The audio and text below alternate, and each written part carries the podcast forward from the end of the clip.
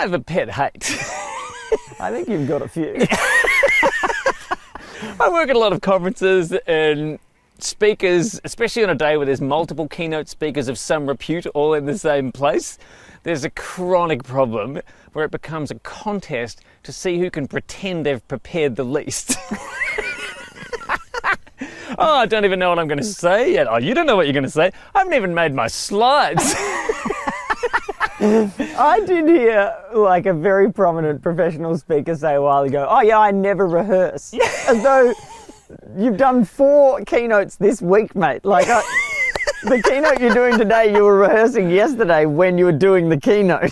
yeah, there's this strange cultural meme, I think, of wanting to appear like you're underprepared, and it's dangerous, misleading, and stupid. It's so stupid, and I think it is probably tied to the whole Australia, and I think New Zealand does this too. The whole tall poppy syndrome thing, and it's like it- it's almost like at school you don't want to be seen to be the kid that tried hard to do well at school. You want to, oh, I haven't even studied for the test. Oh, look at that, I got ninety two. like I think it's the same thing. Yeah, culturally, we reward that, or we think that's somehow desirable. Yeah. And anything worth doing takes effort. And if you want to be good or appear natural or get work or be recognized as an expert, you've got to work really hard. And it's dangerous, I think, when people who have done all those things pretend then that they haven't, because it just deludes people who are aspirational into thinking they don't have to work hard. Exactly. I, in fact, I remember committing an egregious version of this crime maybe eight or nine years ago when someone was like, you know, you're really good at public speaking. Have you practiced a lot? And at the time, I, I, I said, oh, no, not really. I guess I'm just a natural.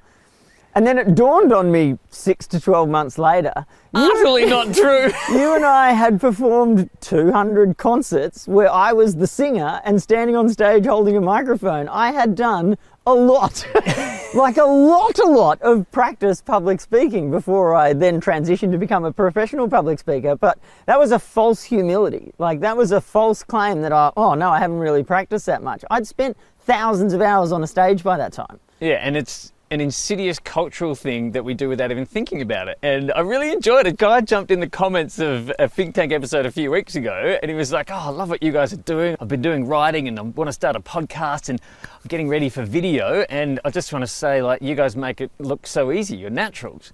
And I had to really consciously reply and say, because we've done it a lot.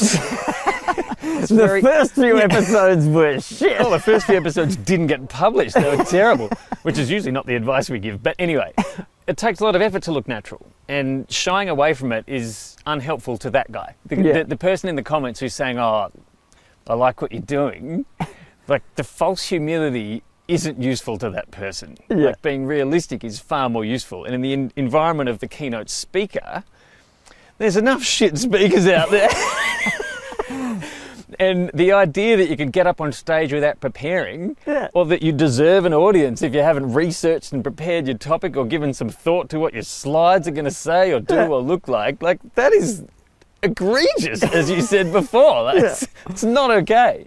you've spent generally a minimum of 10 years. Like if you're at the level of speaker that I gather you're talking about, you've spent a minimum of 10 years honing the craft of speaking, honing the intellectual property that you're sharing from stage.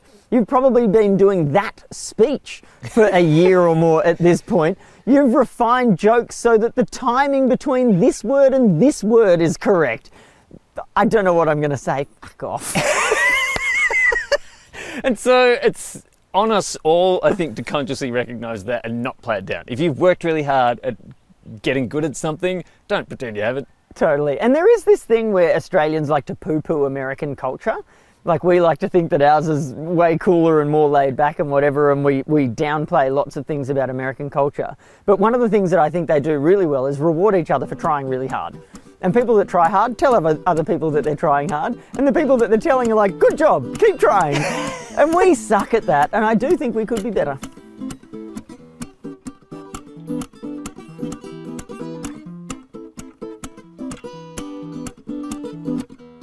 Oh, I've changed key.